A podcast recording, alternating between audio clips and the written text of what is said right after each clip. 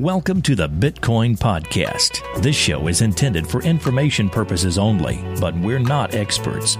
We're just two guys within the Bitcoin community.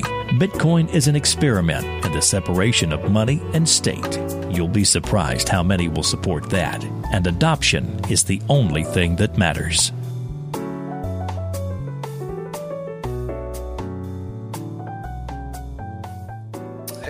Everybody. Welcome to the Bitcoin Podcast, episode number 58. I'm your first host, Marcello. And I'm host number two, D. I'm the last host, number three, Corey. Uh, we got a lot of good feedback. Um, a huge response to the last episode. We broke records, all time highs. It's been a good week, but um, I did want to address something that has been kind of getting under my skin. To the guy who said, What's up with the ads? There are too many ads. I might as well listen to FM radio. Well, I got something to say to you because you're an imbecile. You're a buffoon. Podcasts, they cost money, time and money. And you can crack open your fifth Dr. Pepper of the day and just hit play for free. You don't have to pay a cent. All right. Also, I want to address, secondly, it's just one ad where other podcasts, they don't even start. they don't even start until the double digits. All right. Yeah. Um, thirdly, I'm not even telling you what underwear to get or what mattress to sleep on. We handpicked a sponsor that we think could benefit you. So, what I'm trying to say here is everything that we do here on the show, we have our listeners in mind from from what topics to discuss to what guests we bring on. And the bottom line is that anyone who would email someone that they don't know and tell them something to try to piss them off or hurt their feelings is being a fuckhead. And if you don't like us, like I've said, that's fine and dandy, but only an asshole goes around insulting people for no reason. And to the few people who tipped us this week, thank you. Because I think that you guys get it. That the the better that you get at this podcasting thing, the less it feeds the ego. So I don't even really think that our podcast is as much of an accomplishment as it is like a pursuit with no end. So we're just going to keep going and do what we do. And um, do you guys have anything to add? To- Yeah, I mean, at, at some point, as you grow, and it's it's clear that we're growing just based on the numbers that I look at. You you you're gonna end up with assholes. Like people who listen to to you are going to be not only not like you, but be an asshole enough to write in and tell you that they don't like you for terrible reasons, just because they want to tell you that they want to say something.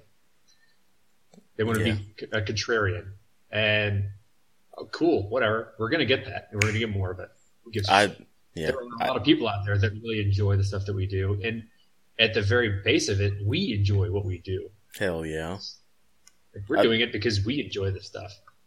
I'd like to say to him, the brand you'd like to use to groom your neck beard is Wahl or or Gillette. Gillette no. Gillette'll serve you well. You gotta let that cooling, soothing really get in there. All the nutrients.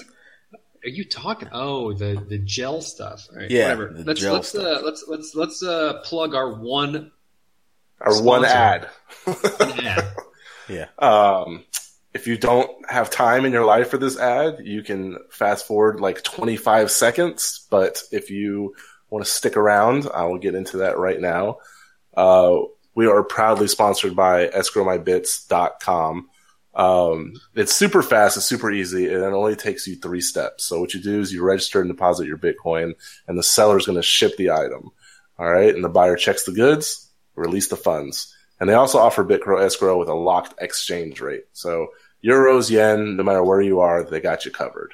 And they currently offer Bitcoin escrow on a chain pegged to a fiat value using NuBits, which is the world's first stable digital currency. Uh, your funds are kept in a secure two of three multi-signature transaction where they only hold one of the keys. Uh, their goal is to make using escrow as simple as possible. We believe in it. That's why they're a sponsor on our show, and we tell you about it every week. So go to their website, sign up for the newsletter, stay up to date on all that good stuff. That's escrowmybits.com. Um, Now- and then literally. Go ahead. Open Bazaar buying sex swings because they sell that type of shit on Open Bazaar, oh, you that's should right. probably That's right. escrow your shit with using escrow my bits. Yep. I said it on the last episode. If you're using Open Bazaar, and you're using uh, a service from someone that you don't know, like don't have a history with, and you don't use a moderator to moderate that transaction, you're an idiot. You deserve to have your shit stolen. It's basically like, hey stranger, let's do business. Oh, you took my money and you ran down the street? Ah, didn't see that coming. Like that's that's pretty much what you're doing. So, anywho, Well, that's a riggedy. Um, Corey showed me a video from 2015. I was like, oh shit, maybe, maybe this Craig Wright guy is the real deal. And um, the reality could be we just deceitfully kicked out Satoshi's appointed successor, who worked tirelessly and unselfishly for years and made Bitcoin succeed. Or he was just another fraud. And like Corey's been saying, like this this shit could be a movie. Dude, I've been following this pretty closely. It's it's in fucking sane. Like uh, there's no other way to put it. This is like I have I've never been a part of or followed something so close that is so deceptive, elusive, and complex with incredibly long backdating like personas in order to pull off like a long con or an incredibly deep alternative plan that we're not aware of yet in my entire life. It's it's like okay, Craig Wright is gone and he may or may not have gotten what he wanted to do, but this is definitely not over. We're going to see more of this, and mm-hmm. it's going to continue to fold, like fold outwards into more and more of some weird, elaborate scheme that is probably to do with either defaming key players in the Bitcoin community or gaining a certain amount of trust so that one could take advantage of it for money. It's always about money. But what's what's odd about this is that I was watching videos from before all of this happened, even the, even in the December time when the first time he was allegedly coming out as Satoshi, and the way that he speaks is discusses a lot of the things that Satoshi wrote about in the beginnings of Bitcoin and before he created it. So if he's not, the level of study and and like attributing energy into creating this persona and embodying these these ideals is fucking astounding. So Craig. Wright may not be a good cryptographer. He's proven at least that he doesn't know what he's talking about in terms of the deep details of cryptography, or he's purposefully done so. And but if he's a con man, he's a very, very good one. Mm-hmm. Balaji said that um, the Craig Wright debunking is Exhibit A for how blockchains prevent financial fraud. He said in a fiat world, he, he might have gotten the four hundred fifty million dollars. Yeah, look at look at Bernie Madoff. Bernie Madoff got to what the Nasdaq, or you know, he he he rose to power for a long period of time and fooled so many people. Uh, mm. Craig Wright maybe fooled like four or five or six. Not me. He didn't fool me. That's for damn sure. Well, you not were butthurt I... from the for you were butthurt from the very beginning when not, I when I not put that hurt. I just video don't a damn. You're like, who gives a fuck? Yeah. And, but there is there is a certain amount of of weight and credit and history that goes along with if if the true strategy comes out and and um does a sufficient enough job of proving that he is Satoshi. Like, you know, moving coins from the Genesis block is necessary, but not sufficient. There are certain social aspects that he has to go through, certain, you know, things that he has to um, let people know that he's aware of and tell stories about so that to prove that he like sufficiently prove that he is Satoshi, where moving the coins from the Genesis block is only a part of it that's necessary. So if that were to come out and we were to be sufficiently proven that someone is Satoshi, then the deity that exists would be put to rest because so many people line up in throngs to put this idealism of what they want Bitcoin to be in the name of Satoshi. That would be put to rest, which is great. We can move forward and, and progress could be made.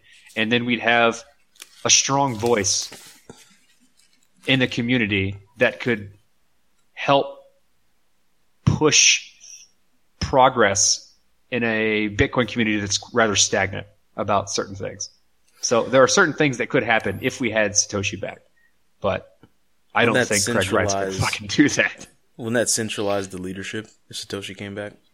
No, but it would it would go a long ways in helping centralized leadership because, in my opinion, if Satoshi were to come back, he wouldn't Excuse want me. the leadership because of the reason why he left in the first place. Mm-hmm. He, she, it, they, whatever it is, like he didn't want to be a leader. I'm just saying he because we don't know what the hell it is. So if he came back, he would only be a voice of reason with an opinion, but he would push for the people to to, to vote for this.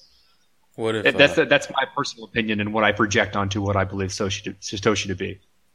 I think Satoshi was IBM's Watson moonlighting. Like he just got so tired of the AI game.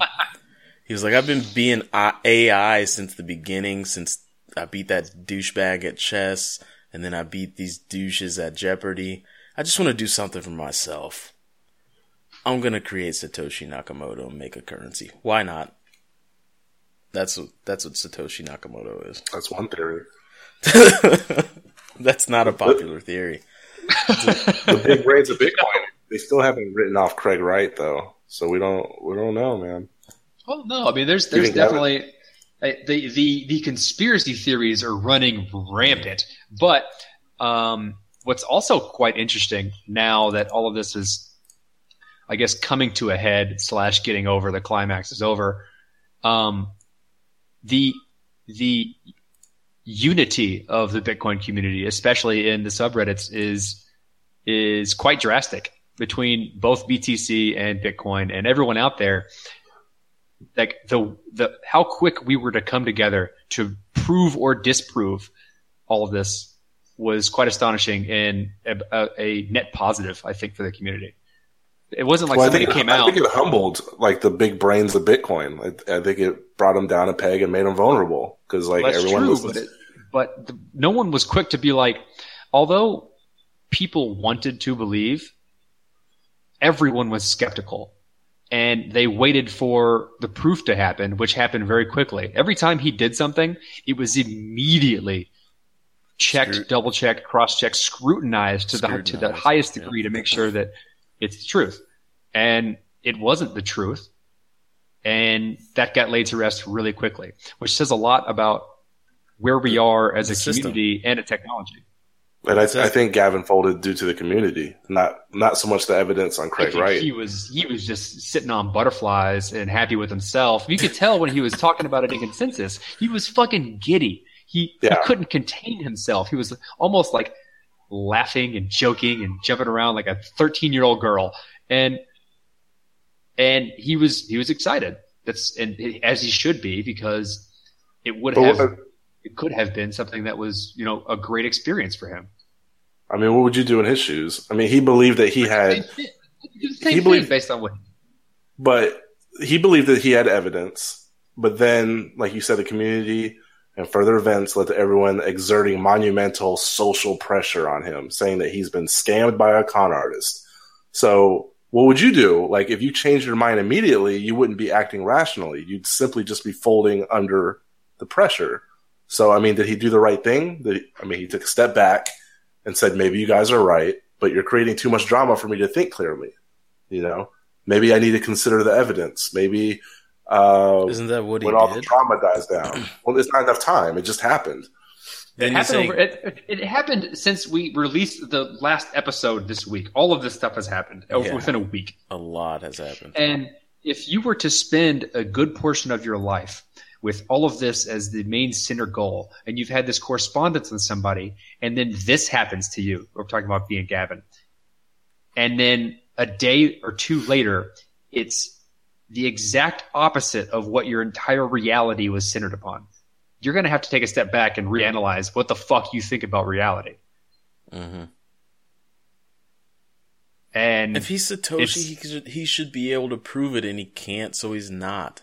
I mean, this is just uh, logic. Vit- Vitalik did a really good job of of just essentially saying it's not him because Yeah. if it was him, he would prove it in the easiest way possible. There's the good way and there's the noisy way. If you choose the noisy way, you most likely don't know how to prove something the good way. That's Yeah. what he said in a nutshell. It's not verbatim, but he's totally right. There's a lot of wisdom in that little kid there, Vitalik. Call him a kid. Probably shouldn't. He's probably done Well, more you're older than than him, done. but he's smarter than you. That's what I'll, I'll, I can. I can still call him a young whippersnapper as I look up to him because apparently he's tall. he's not shit. So I'll say like, I'm "Hey, looking you- forward to the movie. yeah, Oh yeah, I'm looking forward to this movie because in ten years from now, this is going to be turned into a movie because the intrigue, the drama, the deception, the like the con artistry, the Mhm. possible like the the small glint of a like you know of a backstory where all of this was planned and premeditated and all that type of stuff is still there and all of these things that could possibly unfold in the future. I'm I'm excited to watch the movie and I don't know who's going to play the lead role. Old Shy is gonna play Gavin. Who? Old Shia. Shia will be a little bit older now. Probably have a little belly on him. Shia. Shia LaBeouf. What the hell, man? Oh, okay. I guess yeah. Considering uh, him and uh, you know Dr. Sarir said this is essentially like the, the weird. I forgot what the the type of Meta modernistic. meta modernistic Mm, play that Shia LaBeouf has has has made most popular. Yep. Shia LaBeouf is gonna play Gavin in ten years from now. We call that. Who gets to play Vitalik? Um, DJ Qualls. Oh, that's perfect. No, DJ Qualls is going to be too old by then. Yeah, but that dude true. doesn't age. Look, he he looks exactly the same in This road trip. in Road Trip as he does in that movie where it's like hard out here for a pimp. What movie is that? I don't know what movie that is. What movie is that? Um, Hustle, Hustle, Hustle and and Flow. Flow. Yeah, we're we're three six mafia, aka triple six mafia, got a Grammy. Let's just let that soak in. DJ Qualls is to be 40 years old soon, so everybody's getting old. Yep. Um. So a lot went down besides Craig Wright. I mean, I for one, you guys know my stance. As soon as it happened, there were links flying around in the Slack. The Craig Wright's name is everywhere, and I'm just sitting butthurt in my own little corner, like, why the fuck does everyone care? like, who gives a damn? But I'm way outnumbered on that. So I'll just stay in my corner until I'm not outnumbered anymore. Road Trip was made in year 2000. Really. Yeah. Did Trying to get that, to- tw- that 16 15th anniversary years ago. DVD. Did you have to put a date on it? Holy damn. but yeah, I mean, ultimately, it doesn't matter who Satoshi is, but he, if he were to come out and be back into the community, it makes a difference. Like we don't need him. Bitcoin isn't necessary with, with, with him, but if he comes back, he'll play an important role. I see. I, I can get that. I can get that. That's, that's, that's, that's all I'm saying. And how he comes back and what role he plays will be important. And so It'll it's, be the third act of the it's movie. Also, it's also incredibly important as to how the community vets the person that comes out and accepts him. Did people, honestly, let's get superficial. Did people not believe Craig Wright because he looks nothing like a Satoshi? I look at him and I'm like, this guy just looks like a henchman from fucking Shredder. He looks like a Bond villain. He looks definitely like a Bond villain.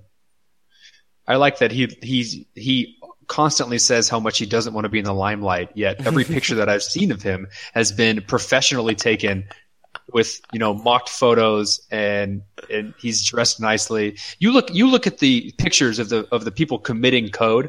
Those motherfuckers are not professional looking. They're writing code and they're writing it hard. This dude is like posing in front of giant computer screens with random shit on the back of the computer screen with you know just some code on the on, on the other one and all this nonsense. Dude, it's, he- it's ridiculous. I was so depressed when my tweet about Cobra Commander didn't get any traction, but this was a Cobra Commander move. Dude comes out of his secret lair and he's like, Cobra, la, la, la. And everybody's like, dude, get the fuck out of here. And then he leaves the scene, tuck and tail, Damn and- you, hey man! and he's guaranteed to come back for more. Like, oh, those Joes spoiled my plans again. And then, like, and three months down the line, he's gonna come back with a new helicopter. like, I'm back on the scene, Cobra. and the community's gonna shoot him down again. Anyways, there's other things that happened, guys. Gemini, New York, the state. But we of had to New talk York. about it. We had to talk about it. We had to Well, talk we let's, need to do uh, the interview. Let's do the interview Yeah, let's first. to the, talk let's go about through the interview. Okay, let's get that intro going, show. Uh, so someone wrote to the show and said that you should interview Trace Mayer. So we were like, okay. Eric, So we emailed Trace Mayer. Eric, Uh, Thanks for writing into the show. We got what you wanted. thank you, Eric. We got what you wanted. You got. And um, Trace Mayer is uh, he's kind of notable because he was going around telling people about Bitcoin when it was just worth a quarter. So kind of notable. he's kind of notable, and he's one of the first uh, popular bloggers to uh, publicly recommend blockchain technology, and he hosts uh, Bitcoin Knowledge podcast. So, podcasters assemble. We got him on the show. We talked to him about some stuff. He's a cool dude. Really Yeah. enjoyed talking to him.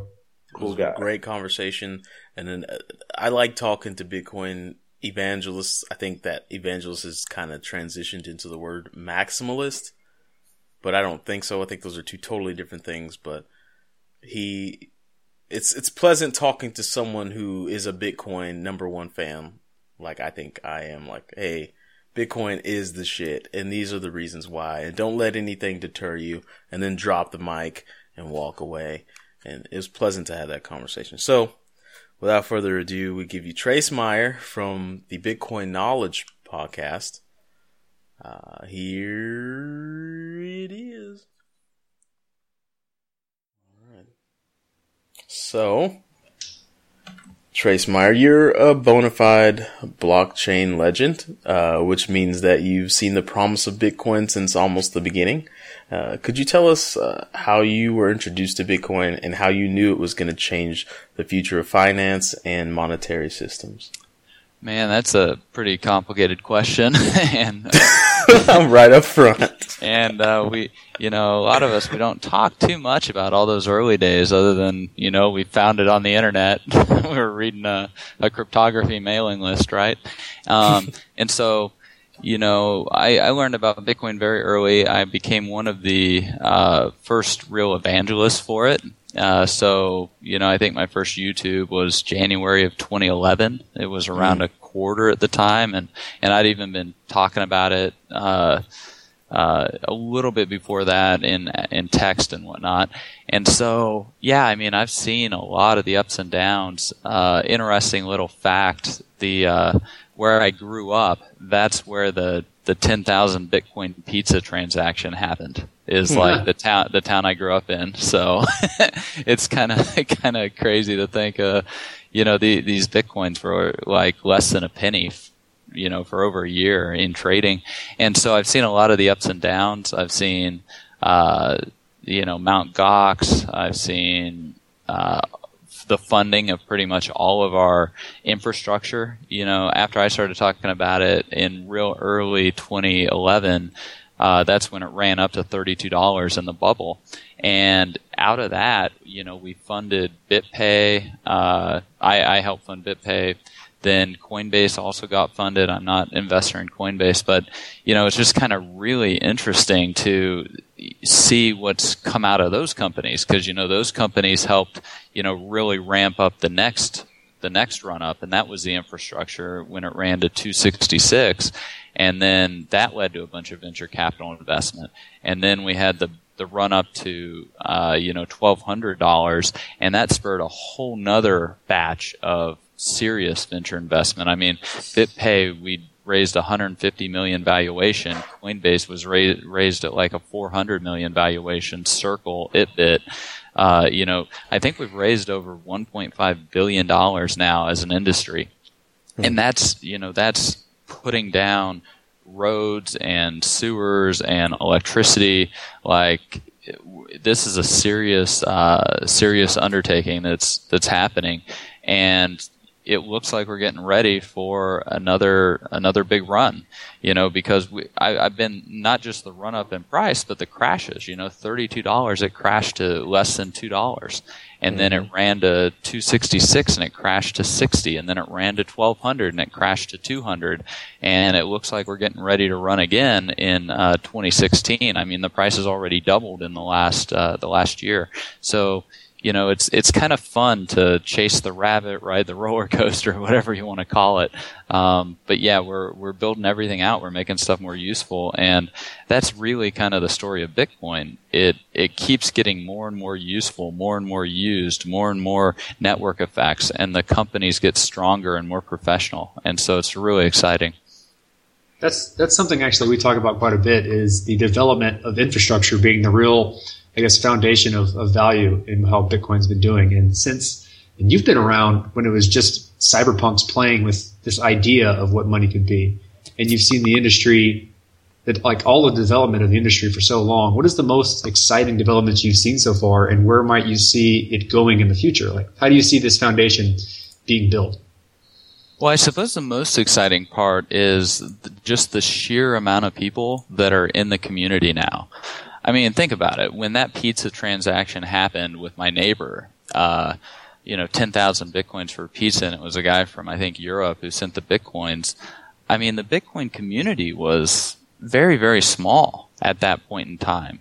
And now we, we average, what, 200,000 transactions per day, paying over $20,000 a day on average in transaction fees. I mean, that's real money that people are using to, spending to use the system. And so that's really exciting. That means that we've got a lot of people with a vested interest in Bitcoin that want to see it succeed, that are building companies, that are working on infrastructure, they're writing code, uh, and and they're beginning to apply Bitcoin in so many different ways.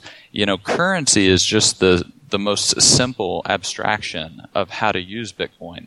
Uh, you know, it's it's kind of like gold. You know, gold as money is a pretty uh, well. Actually, we uh, humanity used gold for for other purposes before it used it as money.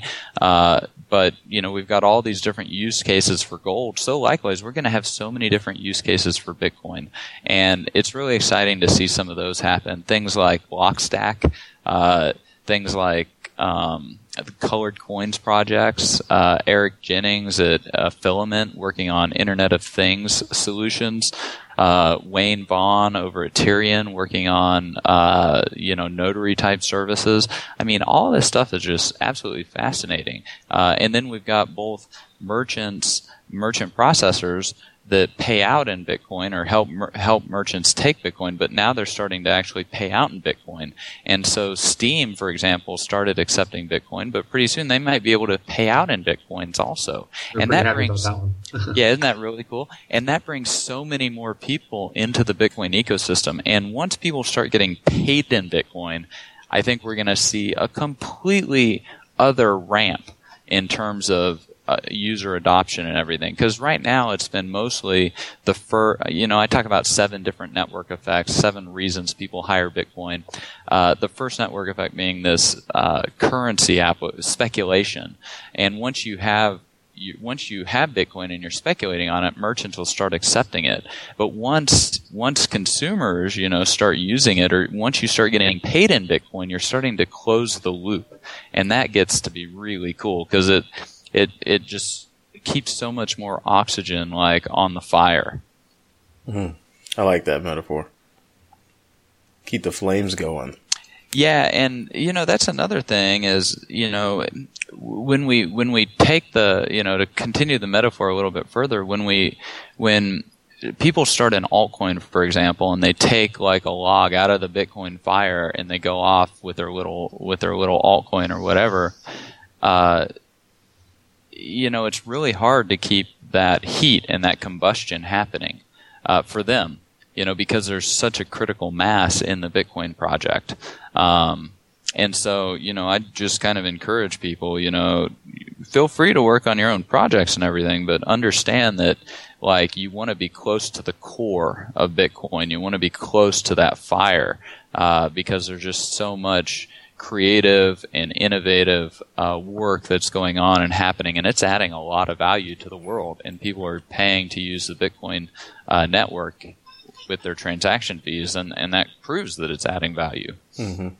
Oh, and um, So I was just going to say congratulations. I know BitPay, I believe, is the one that locked the partnership with Steam. Uh, yeah, So- but I mean, BitPay, BitPay locks up partnerships with pretty much all of them, right? Yeah, BitPay is really just cornering everyone. So, yeah, they're knocking it out of the park. They're they're really doing a good job. so you can go ahead, Charlie. So if we're if, if we continue putting logs on the fire, like you say, or what do you say to people that are trying to separate Bitcoin and the blockchain? Do do you think this is like just like a moot practice for them, or how do you think blockchain can improve their services? Uh, well, I I don't know if they really understand uh, what's going on. I mean, it, it makes me kind of chuckle. But uh, you know, the other thing is a lot of people don't understand economics. Um, you know, and and, and our our higher level institutions, you know, our colleges and universities, they have a bunch of people that are teaching uh, they, they call it economics, but really it's just political do- dogmatism. It's not the actual science of economics. It's not praxeology. And, you know, it would be like in the Middle Ages, you had a bunch of political dogmatists that taught that the sun revolved around the earth. You know, and hey, they're the doctor of, of astronomy, right? Um, well, they weren't actually teaching science; they were teaching political dogma. And then somebody like you know sh- shaped some glass a particular way, and next thing you knew, you could look in the telescope yourself and see uh, what the you know we've got. We've now got empirical evidence. You know, so science is uh, uh, theory. You know, theory, logic, data, and uh, so we've got a real problem. So many people don't understand economics. They don't understand praxeology. It's not taught in the universities. The the people that are the doctors of economics in the universities are actually just political dogmatists, and they haven't even read Human Action. They haven't read Man, Economy, and State. They haven't read Mises and Rothbard and Hayek and Menger, and as a result, they don't understand how economics actually works. And it's, you know, and so when we have bailouts and bail ins and financial crises and all this stuff, they can't tell you why it's happening. Whereas, you know, you, if you're looking at the world and you're looking at economics through the lens of the Austrian view, uh, you're able to see a lot of these things. And likewise, you can see embedded in the white paper, embedded in a lot of the ways that Bitcoin is, functions and is set up, you can see that this the, the fingerprints of the Austrian school of economics there. And so when people want to like separate Bitcoin and blockchain, it's like, yeah, have fun with that because if you if you understand the economics, you understand that that's a, a fool's errand.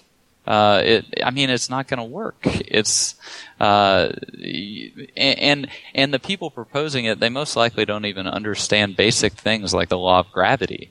Uh, they don't understand praxeology. They're pro, you know they're probably econometricians or something at, at the best, and completely ignorant at the worst. And either way, they're they're you know they'll they'll have a fun little science project. They'll waste a lot of investor money, and meanwhile, uh, you know, Bitcoin will be humming along because we've got a very strong set of uh, core developers uh, in Bitcoin that are building out a lot of code and and who are also fairly well versed in the Austrian School of Economics, and they have uh, been working on digital currencies. Uh, it's been their holy grail for decades, you know, anonymous digital cash and things like this. And so, um, you know, these people working on blockchain and trying to separate it from a from a, a, a token that helps secure the network. Um, that you know they'll be back working on our protocol because it's the only one that can set up the incentives correctly. So, speaking of, I guess, economics and human ignorance and the way social people work with money, Uh, do you see just an inevitable cycle of boom and busts? Uh, like, do you see is this something that's going to continue on forever, or do you think we only have a few left? Like, what's your views on, I guess, how Bitcoin's evaluation changes over time? Yeah, I mean, I could see I could see us having a lot of these booms and busts. Uh, so much of it has to do with subjective value theory. Uh, yeah. So much of it has to do with you know the marginal preference of goods. You know, do you do you prefer your one extra Bitcoin or do you prefer your one extra car or private jet or yacht or whatever? Uh, and then we then we get uh, interest rates tied in with this, and particularly with, with the Lightning Network. I, a thing that a lot of people haven't really talked about is how you're you're going to be able to tie up Bitcoin in the Lightning Network, but actually earn money on it, but not have to take any risk. And so, you know, now now we've got a different way of calculating a risk-free return. Uh, and Bitcoin, like gold, is nobody's liability. It's not subject to counterparty risk. When you hold it yourself, you're you're not even uh, subject to uh, performance risk. You know that the bailee or that the warehouse holder will actually perform their contract and give you your gold back.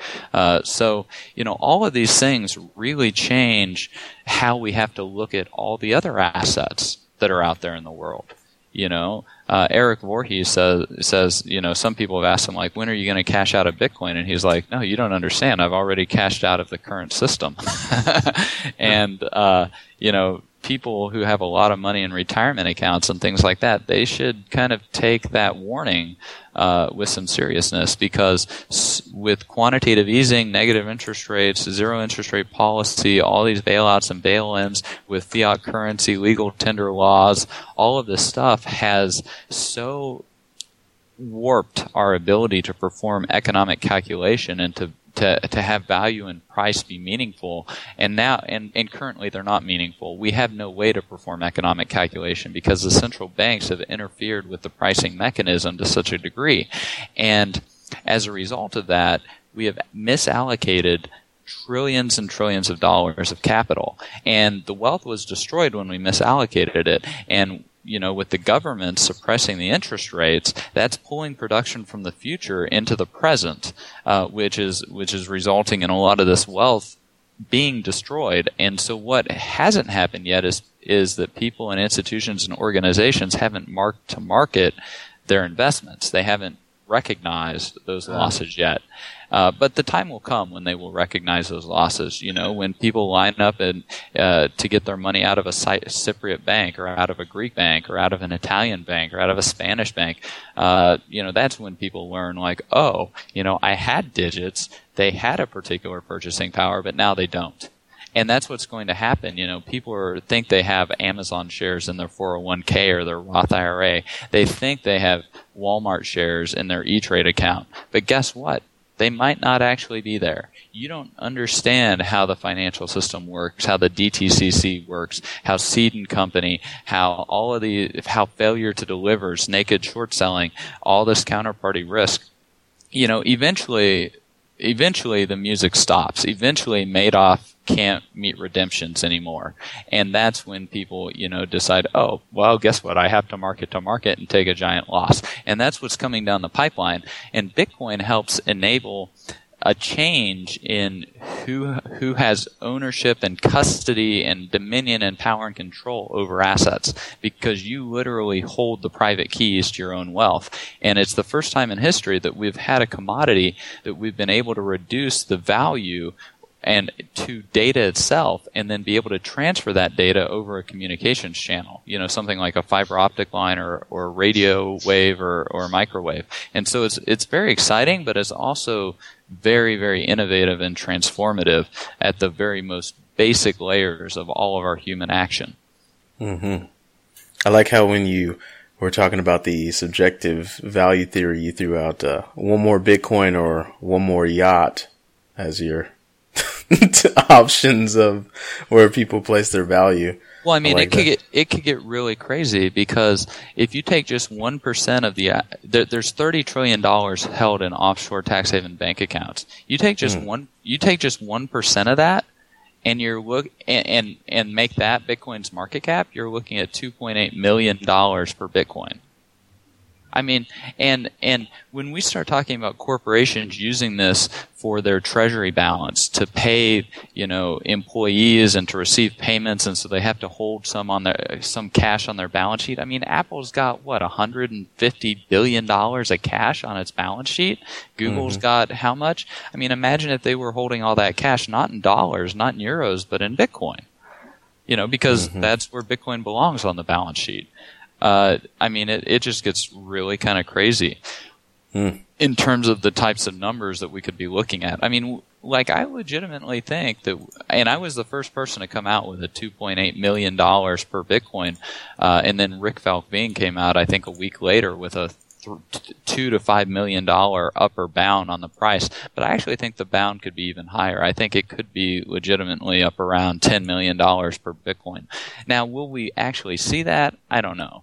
Uh, we have a, you know, the current system has to you know shake itself to pieces we have to build the infrastructure for a new system the market tends to reward the solutions and gold you know while it is a solution. It doesn't actually innovate anything. It doesn't actually add any additional value besides just the protection. Uh, Bitcoin, we can keep extensifying it. We can keep building it to do more and more cool things, right? Mm-hmm. Uh, and so it's a solution, uh, and and a solution that we can continue to innovate to create even more solutions. And so in that in that regard, like why does gold have a $7 trillion market cap and Bitcoin have a $7 billion market cap. Mm-hmm. I mean, Bitcoins would be $40,000 a coin, more or less, if they had the same market cap as gold. I, I really feel like there's a marriage between Bitcoin and gold that should take place. Uh, services like BitGold, services like Vaultoro that actually kind of bring that ancient, you know, value of gold into the future. And if you marry Bitcoin with gold, I mean, why couldn't more Bitcoin be an abstraction of the value of gold? So, I mean, that's what I. Yeah, I mean, I yeah, I mean, I I I love gold. You know, my before I was uh, talking about Bitcoin, I was running a, a blog called run2gold.com. Uh, so, you know, I've been a big uh, gold proponent because it, it was the correct answer. When I started my blog in early 2008, it was the correct answer to this uh, intractable problem that our world financial and monetary and currency systems have. Uh, gold was the answer. Bitcoin could possibly be an answer. Uh, right now, the market doesn't think so. That's why it only has a seven billion dollar market cap. But you know, as Satoshi wrote in the early days, you know, it might possibly become something. So maybe we should just get some of it, uh, you know, while it's fairly cheap. mm-hmm. And that's and that's how it starts. That's the first network effect, speculation you know, and then and that and that's the first root. Uh, but then we start putting down roots for all the other network effects. Yeah, I definitely see like the, the, the pegging to gold has become more of a, a foot in the door phenomenon of allowing people to be at ease with how it works and where it's tied to. And then as later on, as the infrastructure grows, people get much more comfortable with just Bitcoin itself because it still provides everything they want and they're now comfortable with it. Yeah, and then people begin uh, allocating more into Bitcoin and less into gold. Yeah. Uh, in fact, I, I had lunch yesterday with a reporter at the Wall Street Journal, and we were talking about this very point. You know, people allocating uh, parts of their portfolio away from gold and into Bitcoin because it it provides the same safe haven part or uh, on the on the balance sheet. You know, it, it's mm-hmm. not confiscatable. It's portable, divisible. Uh, it doesn't have smell, hopefully, uh, as the Swiss say. And so, uh, yeah, I mean, I, I see more and more people acquiring more and more Bitcoin for this particular use case. And it's just the most basic of use cases for Bitcoin. Absolutely. So, I guess to, uh, to switch gears a little bit, um, talk about your podcast. You run a podcast just like us, uh, the the Bitcoin Knowledge Podcast, and it's one of the best, just like ours, we believe. Uh, and well, well, there aren't very many of us, right? I think there's uh, there's only about five five podcasts in the Bitcoin space right really? now. What happened to all of them? There's a lot like, of copycats coming up. Yeah.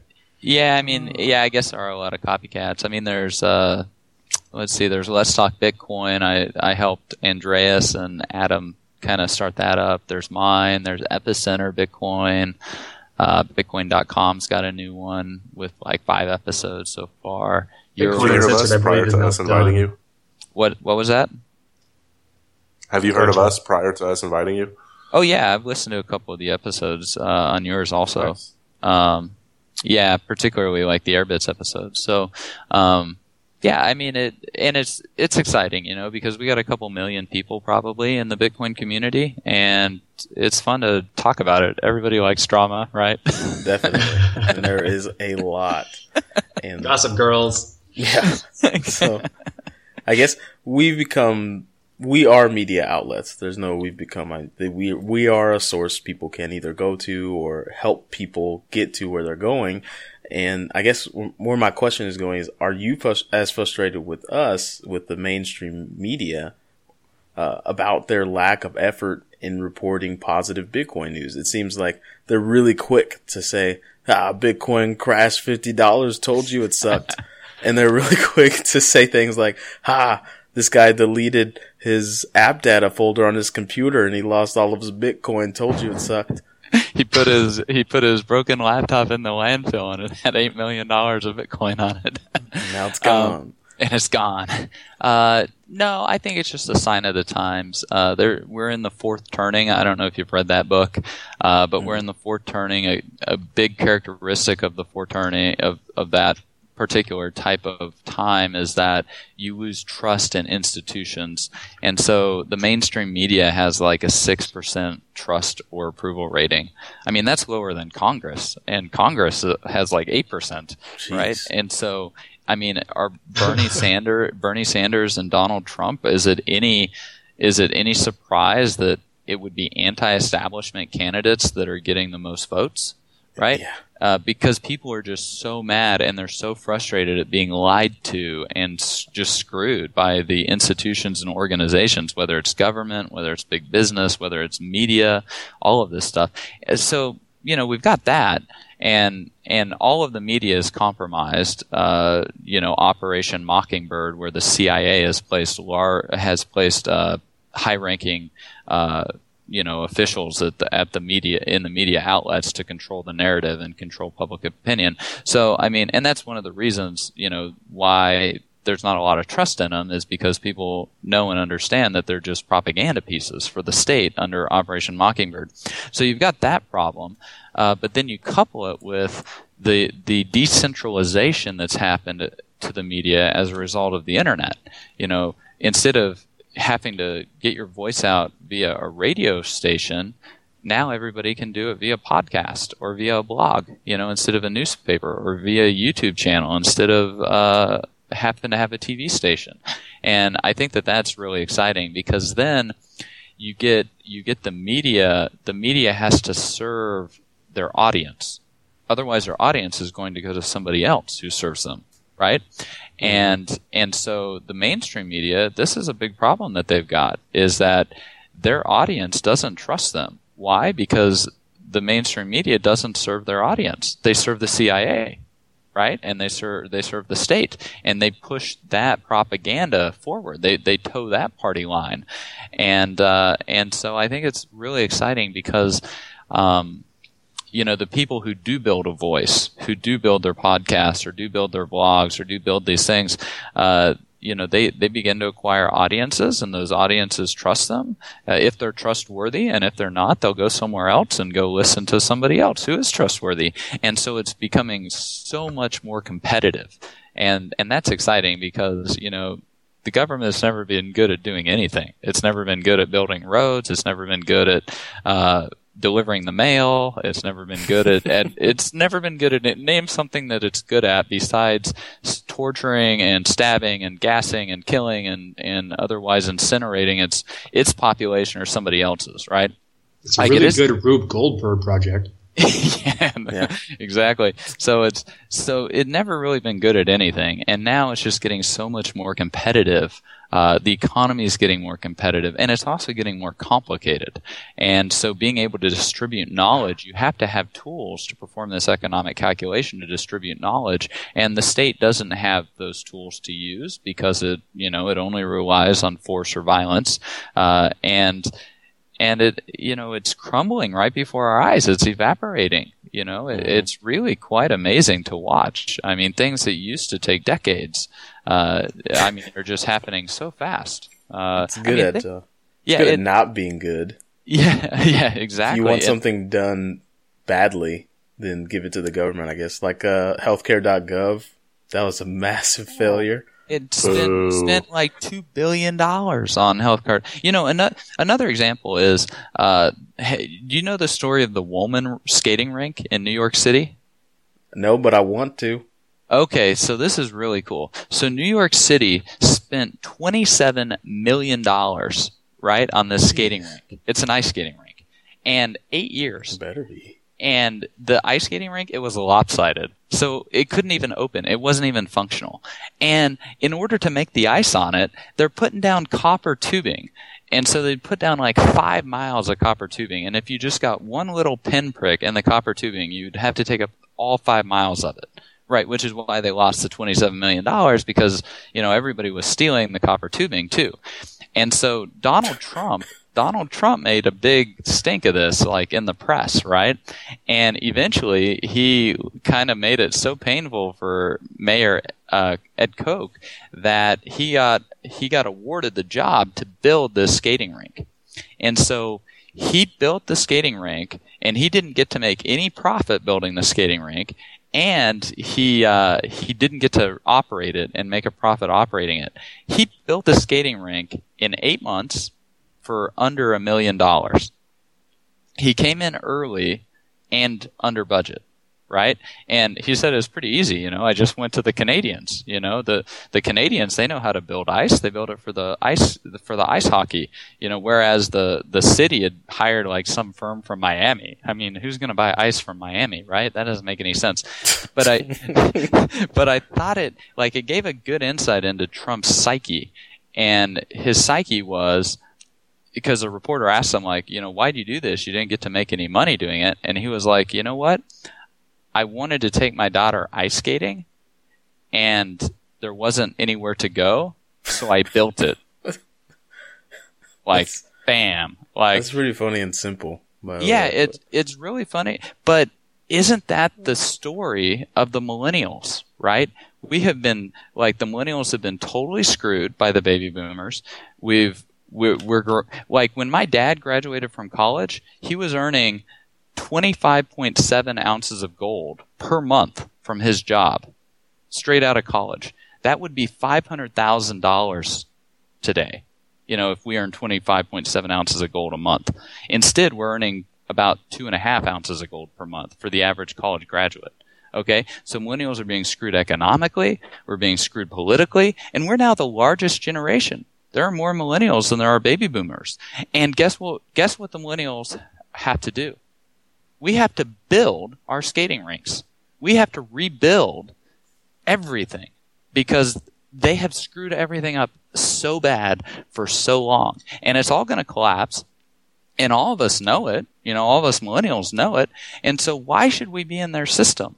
You know, why should we be using their currency? Why should we be in their system? Why, why, why should we be working their jobs? You know, all of that, like, it's an old, crumbling, dying system. We have to build the future, you know, if we want a skating rink. You know, otherwise, you know, I guess we can just, you know, not have a skating rink, not have anything cool. Mm. I mean that that's kind of the the and, and I think that's what you know that's part of the hope that Bitcoin holds out is like you want a future, come and claim it. You know, build it out, add the value, create the solution. I like getting evangelists on the show. I get so pumped. yeah, I get so. I want to go yell at random So- people in the grocery store right now. I mean, so, uh, somebody. Some, I mean, if we want cool stuff, guess what? We're gonna have to build it because Absolutely. because the baby boomers they're checking out. They're checking out. They're checking out and they're collecting social security checks. Yeah, Ten thousand of them every single day, starting to collect social security checks. They're a giant sucking sound on the economy. yeah, it is fascinating, and it's even more fascinating when you.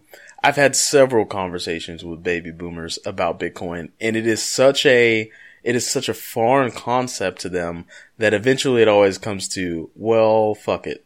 Like that's that's what it always gets to. There's never even trying to understand. They just Well, say, uh, "Forget it." And part of that's really exciting because guess what? When when all of this as as everything's collapsing, right? Like Bitcoin is a sterile asset, just like gold is. And so when Bitcoin's price goes up relative to other assets, for the most part, it's a wealth transfer. Okay? It means that wealth that was in some other asset gets transferred to Bitcoin. Mm-hmm.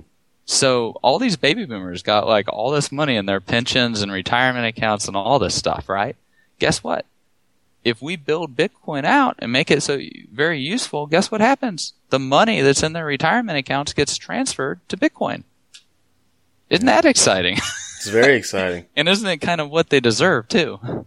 So, So- if you're listening right now, go set up Yeah. those auto purchases.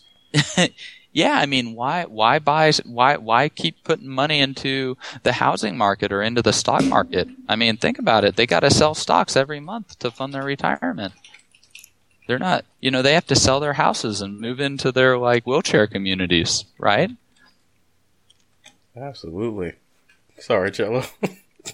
I mean, why why why buy houses? I mean, this is not necessarily the time to buy a house, you know.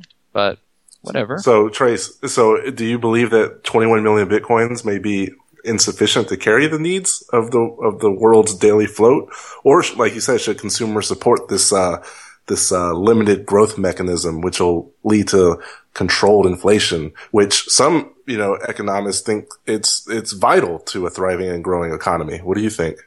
I think the limited amount of bitcoins is just fine. Uh, it's just a function of price. You know, Bitcoin, Bitcoin, in, in terms of transferring value over a communications channel, it does that job equally as well at a nickel as it does at ten thousand dollars a Bitcoin or at hundred thousand dollars a Bitcoin. So the limited and amountness of Bitcoin, uh, you know, that doesn't really matter um, in terms of you know whether a consumer wants to adopt it or not.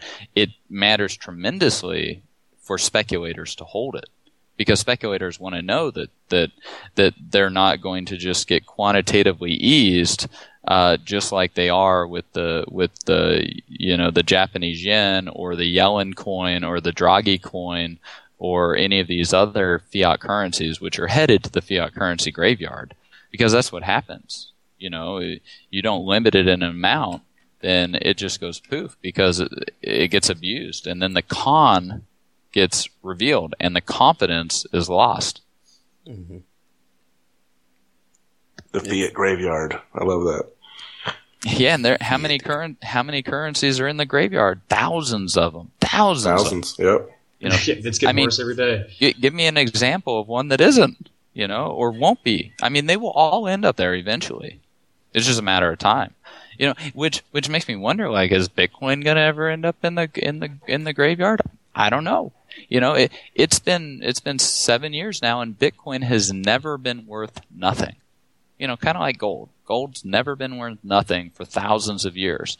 You know, Bitcoin's only seven years down the road. It is internet years, so it's kind of like dog years, right? Yeah. Yeah. So it's maybe like 50 years uh, compared to gold's like thousands and thousands of years.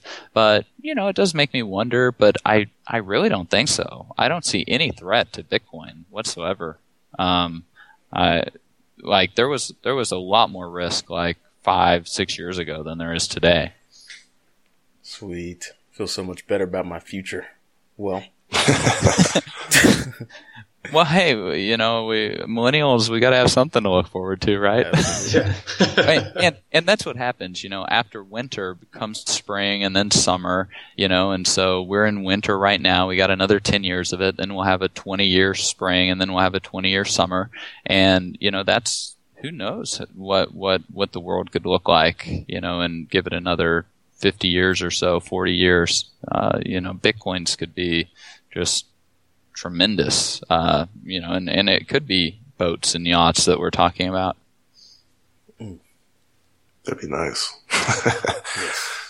Hey, Trace, uh, I think I speak for my my co-host. Uh, well, we said we had you on there because we, we really respect you, just kind of as a as a Bitcoin advocate. So, um, we were curious to know, um, kind of who do you who do you look up to in the Bitcoin space? And, and actually, I, I kind of read something where you where you kind of voiced your opinion on on big players like Brian Armstrong and and other vocal defenders, where you said they kind of have a cavalier attitude that, and they kind of aren't doing right by Bitcoin. So I wanted to know who, you know, in your opinion, who's doing it right? Who should we be listening to? Who should we be paying attention to? Um, well, so I mean, if we start at the core, if we start in the technical development, I'd say Dr. Pieter Wuille. He's written so much code for Bitcoin. You know, the the most complicated code. The he's really optimized uh, the software. Um, he came up with libsec 256 uh, PK1. Like you know, so so we've got him. We've got Eric Lombrozo, Jonas Schnelli, uh, Gregory Maxwell. Dr. Adam Back is just absolutely legendary. I, I, Peter Todd is really funny. Like so, Peter Todd, when he was I think 16, he was actually on. He was asking Adam Back questions on the on this cryptography mailing list, right? So you know, a lot of us were young younglings to to master Adam Back, right? kind of like Yoda. Um, you know, then we've got people like Bram Cohen who invented BitTorrent. You know, he's working full time on Bitcoin stuff now, helping solve some of these hard problems. Uh, Rusty Russell, uh, an absolute legendary uh, Linux routing type developer. Uh, so we've got a lot of that. Then, you know, in terms of our companies, we've got uh, Stephen Pair over at BitPay. We've got, um, you know, we've got Jesse Powell at Kraken. Uh, I like Fred Ehrsam, uh, Brian Armstrong. I I wonder what he's like, why he's taking some of the t- track that he does. You know, because if if you're going to be uh, if you're going to, you know, have a very influential kind of or a very high profile position like that, uh, I don't think being gossipy is necessarily the best thing to do, which seems to be uh, what he's been doing, and it, and it shakes a lot of confidence, you know, because when he put out the tweet about running Bitcoin Classic in production, um, I made sure I had all my bitcoins uh, out of Coinbase. You know, I, I made sure that I didn't have a single one in there because who knows what, what could happen. And there's nothing in there in there from what I understand, there's nothing in the terms and conditions about how they would treat it. Uh, you know, and whether like what's what would happen, like who would get the extra coins in the event of a fork. I mean, there are a lot of these kind of legal issues around, you know, what he was talking about and advocating that would impact his company uh, particularly as a custodian slash fiduciary. And I think it's really, really serious how we how we treat people's assets. You know, if if somebody's going to run a company and be a custodian of millions and millions and millions of dollars of people's funds, uh, I think you know it's very important to take that extremely seriously. And so, you know, I kind of, you know, having having kind of a cavalier attitude is I, I just, you know, it kind of rubs me the wrong way. Additionally, you know, one of my one of my friends, um, he he was doing his taxes, and he he couldn't find 50 bitcoins. You know, he, had been tracing all his ACH, ACH transfers and like all his account history and like all this type of stuff, and he couldn't find 50 bitcoins. And eventually, he like figured out that they were in Coinbase, but for some reason they weren't being reported in his account history in Coinbase. But he still had all the all the records from the ACHs and stuff, and he he he emailed Coinbase and was like, "Hey, you guys, uh, you lost fifty of my bitcoins. Like, I need them, please." Have it back, please. and uh, and they emailed him back and was like, uh, "No, we don't. We you know we don't see them in your account history. Like, you don't have these fifty bitcoins." And he was like, "No, really. Like, I've tracked it all. Here's the ACHs and everything." And he like sent them scanned copies of all his ACHs And sure enough, like you know, so sure enough, they were like, "Oh, actually, it looks like we we did uh, not not give you your 50 bitcoins." And at the time he bought the uh, the bitcoins, it was like right when Silk Road got shut down. So bitcoins dropped from like dropped to like 60 bucks or something. So he bought them for I think ten thousand dollars or ten thousand five hundred dollars somewhere around there and he was doing his taxes, so it was like middle of January or February or something. So bitcoins were like a thousand bucks a piece, right? So the difference is like ten thousand dollars versus like fifty thousand dollars or sixty thousand dollars or whatever. And they were, and so they were like, you know, we'll we'll, we'll refund your ACH. and he's like, no, I bought 50 bitcoins. You're, you're going to give me 50 bitcoins that are worth like $50,000. You're not going to give me my ten thousand dollar ACH back. And they're like, no, we're gonna give you your ten thousand dollar ACH. And he's like, then my attorney is going to sue you.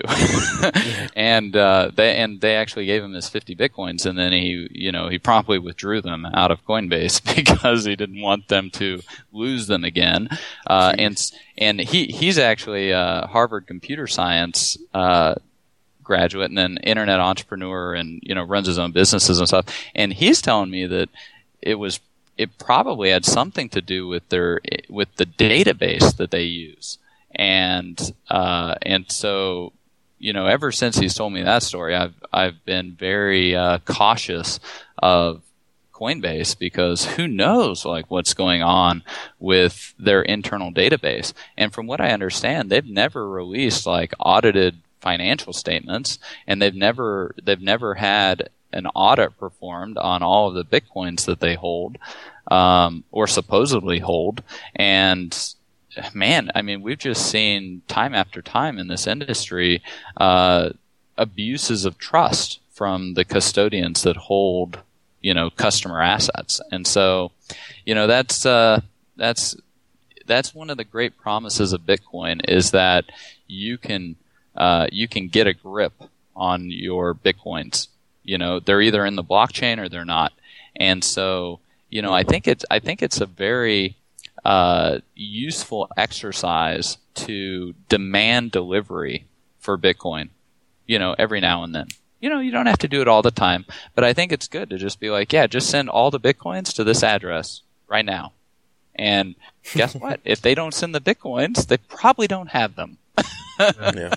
What's and, nice about, uh, I guess, Bitcoin being a money and everyone placing so much value in it is that it puts our custodians and their security practices on front street. I think in the past, with the way every all of our custodians who do everything that's digital have had somewhat lax security practices, and until now, they haven't had a reason to really show that their security is top notch. And because Bitcoin is money, we're forcing people to put their money where their mouth is, so to speak. And if we want to trust them, then they have to show us that they're trustable. And that hasn't happened until now. So it's putting a lot of responsibility on the, on the, on the people who hold our money. And if they don't like it, we have the ability to hold it ourselves, which hasn't happened in the past. Yeah, it's, uh, it's really exciting because, you know, even the New York Fed the Bangla- the Bank of Bangladesh lost like a yeah. hundred million dollars, right? And SWIFT just sent out a sent out a communication to everybody that the SWIFT system might have been compromised. And from what I understand, uh, Russia's got like five to six thousand. Uh, hackers that specifically targeting all the Western financial institutions to go in and basically you know erase or or just cause mischief in the databases. And I was talking, I was having breakfast once with a senior legal counsel for the Federal Reserve over payments, and and we were talking about cybersecurity and stuff like that. And he, he was like, yeah, you know, what's really scary is when they hack into your system and they change stuff and then they remove any traces that they were there when they leave. And so you don't even know what your database should be you don't even know that your database should have 50 bitcoins for this person. Yeah. Right?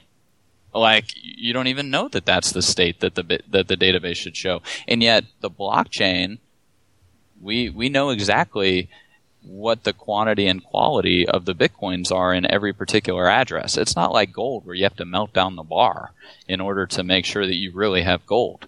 I mean, we look at the blockchain and the bitcoins are either there or they're not. And yeah. and and we can demand delivery and guess what they should be able to send them in a reasonable time and if they if they don't guess what they probably don't have the bitcoins you know that's the lesson that we've learned from Mount Gox and that we've learned from countless other exchanges. I mean, it's absurd how many hundreds, literally hundreds of Bitcoin exchanges have failed or otherwise absconded or stolen or embezzled uh, tons of Bitcoins from from people or just lost them because of their sheer incompetence. And there's no margin for error, like you said absolutely yeah. no margin for error in this industry because once those bitcoins are gone it's not like i mean this is a this is an electronic cash system. It's an irrevocable payment once it gets into the blockchain. Yeah, and I'd, I'd, like to. I mean, I'd like to continue on this conversation for a long time, but unfortunately, I think we're running out of time. So uh, we have we have one more question for you, and it's uh, usually a pretty short one. In ten words or less, can you describe Bitcoin? Uh, a value transfer internet protocol. there we go.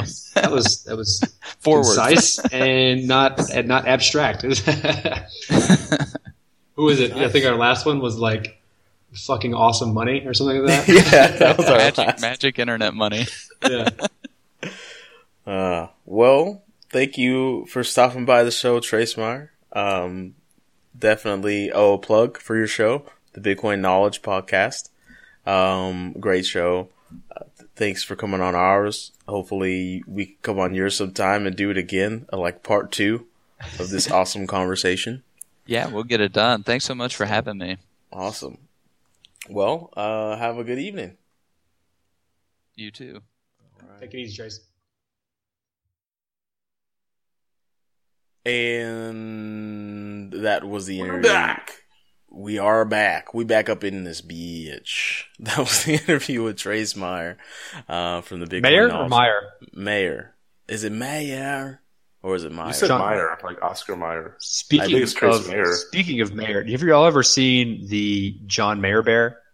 I have not. Yeah. Please inform I have. It's John Mayer dresses up in this big bear costume and then trolls around his parking lot of his own concerts and makes fun of himself to his fans. so like, like you know, like your body's a Wonderland, or your body's a, is a Wonderland. It's about a dude, he trolls his own fucking his own fans, and it's hilarious. Look it up, John Mayer Bear. Bad, yeah. That Wasn't that like ten years ago? Like him, I don't know, probably that and the double douche. The video, the double douche video is pretty fantastic. That's a funny. random thing I wanted to say out loud because it's super random. Yeah, I don't care. Did you know Gallagher would smash watermelons on people? Bad, yeah. Anyways, Trace Mayer, uh, same mayor as Mayer Hawthorne. If you're into smooth R and B with a little light soul twist. Um, anyways, he runs the Bitcoin Knowledge Podcast. Um, very smart guy. Like he he's he's a a quote unquote Bitcoin and blockchain legend. Because I really enjoyed. You know what I really enjoyed about that interview mm-hmm. is that um, Marcello was patiently waiting to ask a question and you just kept feeding him with woodliners that would just send him off on tangents. and I, I could just picture Marcello's face like, God damn it, D, shut the fuck up. I want to ask this question. And you just be like, popcorn. And he'd go off. Uh, it was a great interview, and I really enjoyed talking to him. I, I hope we get to do it again. But I was just I think I had to mute the mic at some point and just keep laughing because this kept I, happening. I couldn't compete with their, uh, over again. synergy. They had chemistry. yeah. Hey man, I was trying to keep that conversation rolling. It was going. Well, I like well. that. I, I, prefer that, and I think listeners do too because it's it's just a natural conversation.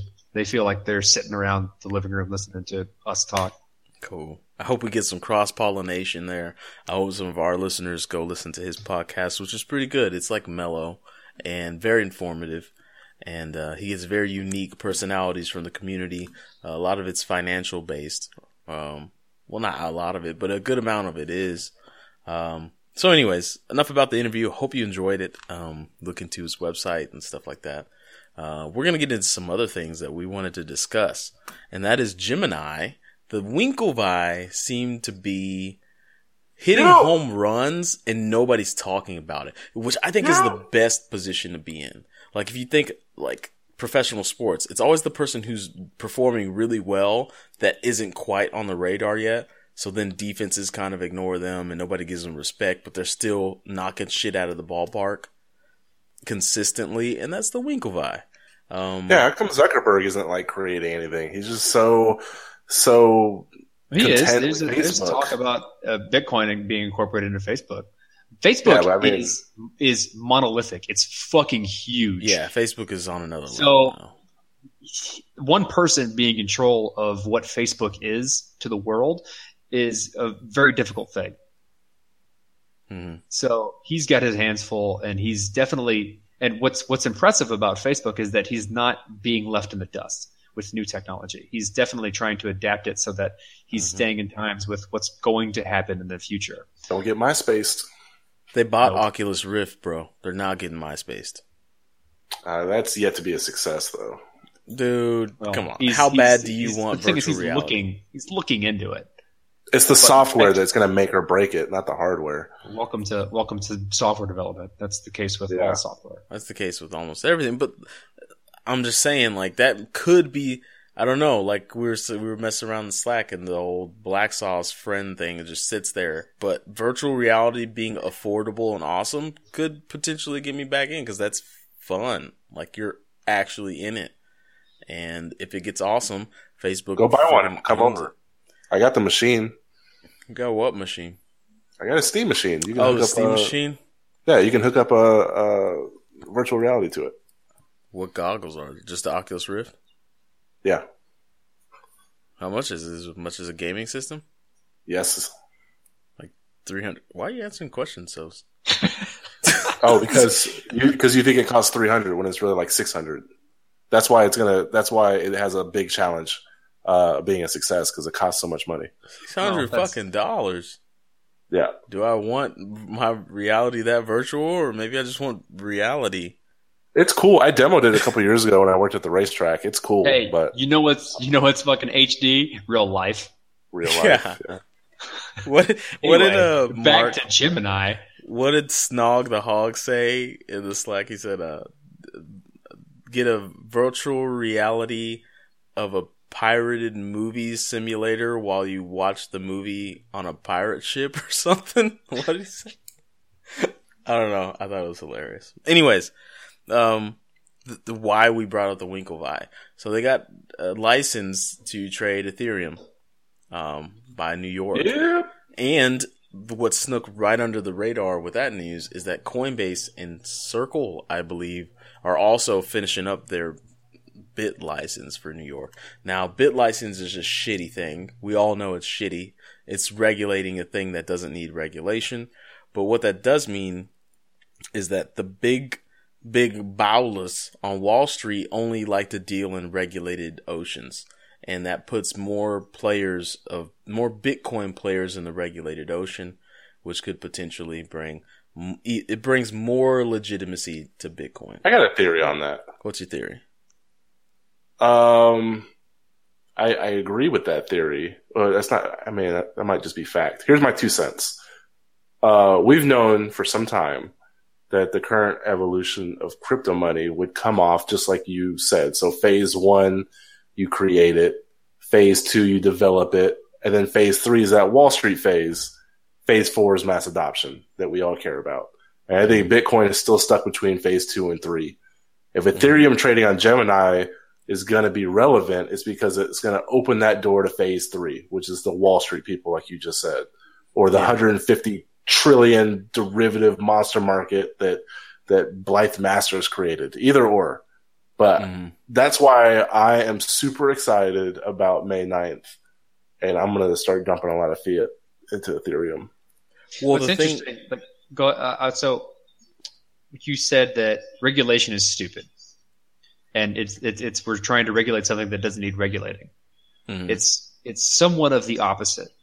Is that in order to tie in to the traditional infrastructure of this financial world, you're tying into a world of regulation. Mhm. And so if you want Bitcoin or cryptocurrencies or Ethereum to be a part of that world, then it needs to be regulated. And so what happened is that the BitLicense allows for these things to enter into that world so that the companies that operate are comfortable dealing with them because it has these monikers and and and risk and and these things that they're comfortable with, right? Yeah. So they'll be like, okay, now that it's received this level of status that I understand and am comfortable with, I'm willing to get into this and start using it, which is just an, getting your foot in the door. Mm-hmm. It's opening the door and creating more and more on ramps to a huge market and amount of money and use cases of Bitcoin and Ethereum. And so later on, as time goes on, we'll see what Andreas calls this infrastructure flip of everything's built on Bitcoin and Ethereum, and mm-hmm. these financial industries are, are just creating what they what they're comfortable with on top of it. Whereas right now we're just trying to get our foot in the door. Yeah, and the regulation is what's enabling the United States in these markets to do it. Whereas Bitcoin's still going to operate outside of this realm for whatever it wants to do. Absolutely. But in order to do this, it needs these steps to do it. Yeah, it's it, the thing that I, I get excited about Ethereum and one, which was interesting that I brought it up. I'm like Nostradamus sometimes. You remember the last episode when I said it'd be cool if there were a bit ether token, kind of like there's a petrodollar yeah. that you can trade around. Well, with BTC Relay that came out, you can make a bit ether token if you want to. That is some sort of, however, I think it would emulate how the petrodollar works that you they've can built, around. They've built a Bitcoin client on the Ethereum network, so Ethereum can verify Bitcoin transactions. So that's all it is. It's that's not all it is. It's it's a that's a huge thing. I mean, if I got that correctly, did you just infomercial me? Yeah. that's not all, D. that's too much to talk about. What else does it do? It's it allows Bitcoin to work on the Ethereum network. It's it's it's the cross link that we need. Where's Tony at? That's that's the one. Yeah, I don't know. Tony's yeah, Tony's Tony been busy with Augur because this, all kinds of yeah, this lead, well, this is going to lead to more Augur support because, like you say, it's built on top of Ethereum, so it's going to lend capability. Where's he at? You're right, and this is the exact same thing that that uh, Joseph Lubin talked about with you know we can peg Bitcoin to Ethereum but we're not yet able to peg Ethereum to Bitcoin because Bitcoin doesn't have the smart contracts available to it yet. Rootstock is going to change. That's that. exactly what Beat, uh, uh, Bit Relay is doing. Huh. This is fun stuff. I'm really happy about what I've invested so much of my life in for the past three years. So. Yeah, shit, man. And it's it's it's as much as this saying gets old and stereotypical, the rabbit hole just keeps going further and further down and it's not going to get any easier. It's only going to get wider and broader and deeper and more complex and more interesting.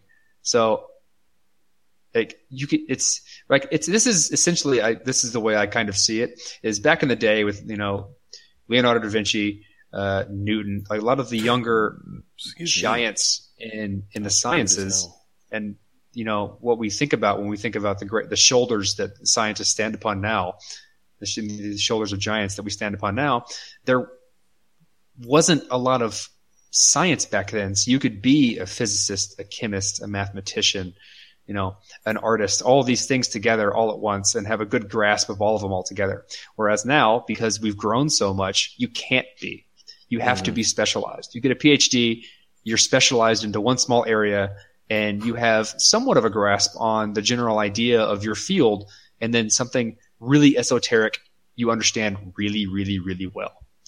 Well, right now, Bitcoin is at a point where you can kind of get the gist of the entire thing. You could be a specialist in the entire entirety of Bitcoin, whereas, or cryptocurrencies in general. Whereas in the next 10 years, that's not going to be possible because cryptocurrency will be too big. You're not going to have enough time or brain power to be able to understand and comprehend the entirety of what cryptocurrencies are. Oh, so you're saying there will be like a DAO specialist, a blockchain specialist, a blockchain. I was thinking about a blockchain forensic forensic scientist. things like that. Just very specific yeah, and detailed. Even more more specialized than that. I mean, they can you can spend your life specializing in one small aspect of one part of the cryptocurrency community. Mm. Like your like your PhD is just on the new cryptographic hashing that happens with our proof of stake, proof of work, whatever we're doing at that point in the future. Mm. And that's going to be it. You won't understand anything else. And so you market yourself that way. Whereas now you can kind of get an idea of the entirety of Bitcoin and cryptocurrencies. That's not going to be possible in the future. Interesting. Is there? It's it's definitely opening up. Uh, this feels like a great year for digital currency as a whole. Especially an easier oh. way. An easier way to think about that is you used to be able to understand the internet and be a, a specialist in the internet or a web developer, right? Yeah.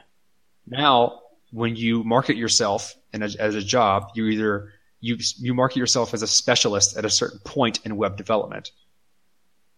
Oh yeah, like a UI. Your, your front end, your your you know your your server side. You're dealing with UI UX. You're dealing with you know all these different types of things that you can specialize and market yourself as. You're a graphic designer. All these different things. Whereas you can't say I make web pages and I do all of it because that doesn't happen anymore. I do the whole damn thing. Full stack, people, baby. There are a few people that can do it, but they're probably not incredible specialists. And if they are, there's only a very few amount of them. Well, I like, I like what you're saying, and I'm glad that we're on the forefront of it because it it allows us to establish and hopefully, I love how the community is reacting to us here at the show. I mean, we had a great week last week. We hope we can keep it on and become somewhat a like a trustworthy source for you guys to come to for entertainment and news. But we got uh I want to talk about that Chicago Mercantile Exchange news as well. Did you did you guys read about that at all? No. Like it just slid nope. under the radar that it's basically like Chicago's version of the New York Stock Exchange, but they're going to start listing a Bitcoin index on oh, their exchange as well.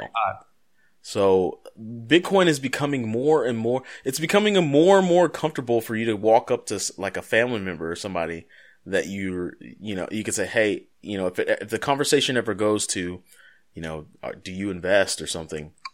You can say, yes, I invest in Bitcoin. It's legitimate as fuck.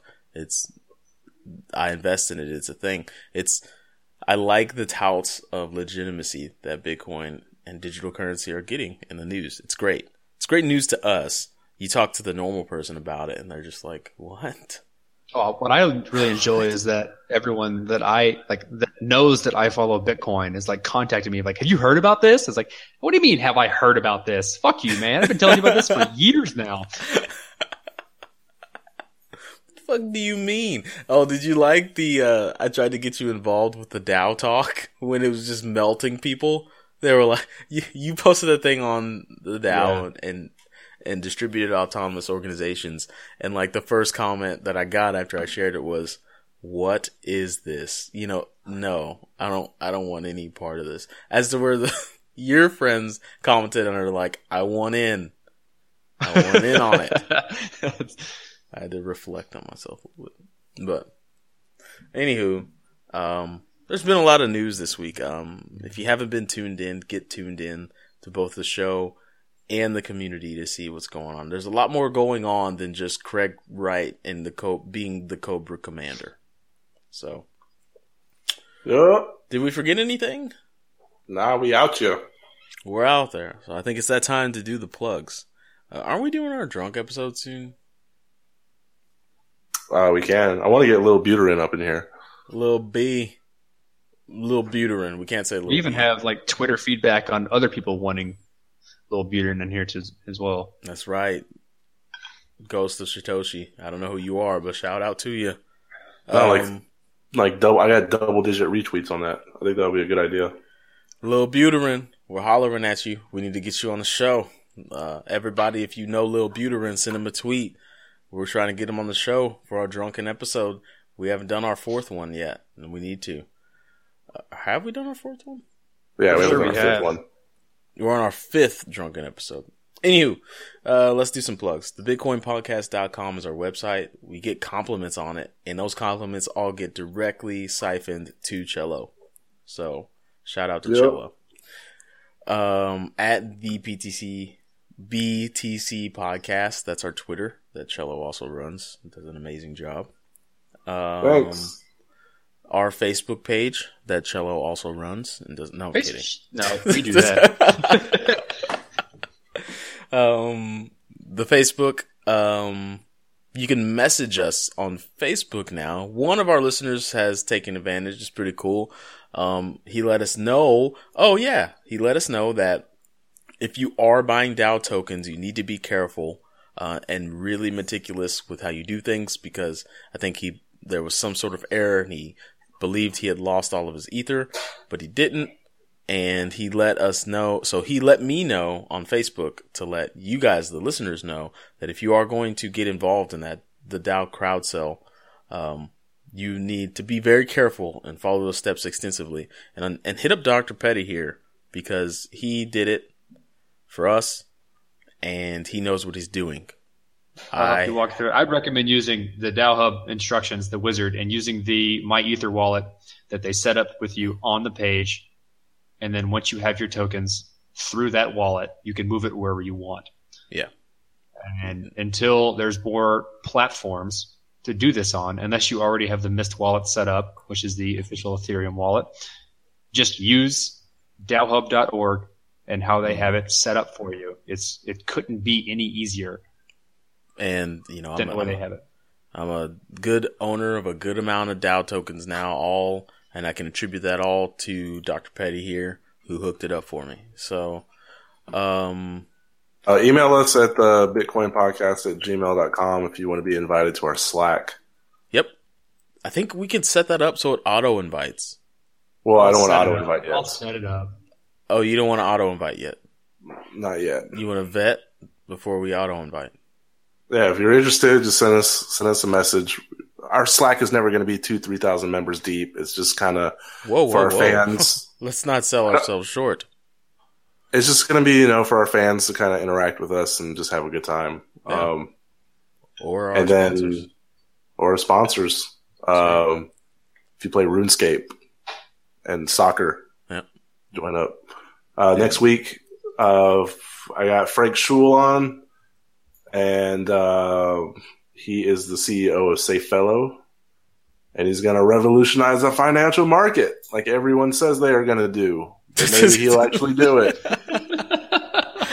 We'll get him on and talk to him about that. Is it like at this point in time, are we the guy that's interviewing the professional wrestler? Like, I'm gonna go into that ring and I'm gonna and I'm gonna be the world champion. Oh yeah. And then, like the the last guy said that. One of you has to lose. Yeah. Yeah. I'm the mean gene of podcast uh, interviewers. that reference is very obscure. You might need to provide a little clarity. Well, no, Uh, we're, we're, we're on the Is the number one announcer of all time. So if you watch wrestling, you know who he is. Okay. oh. Hey, Well- Gallagher uh, smashes watermelons, guys. We gotta go. All right. Um, there's nothing else, Facebook, you know where to find us. Uh, play the outro.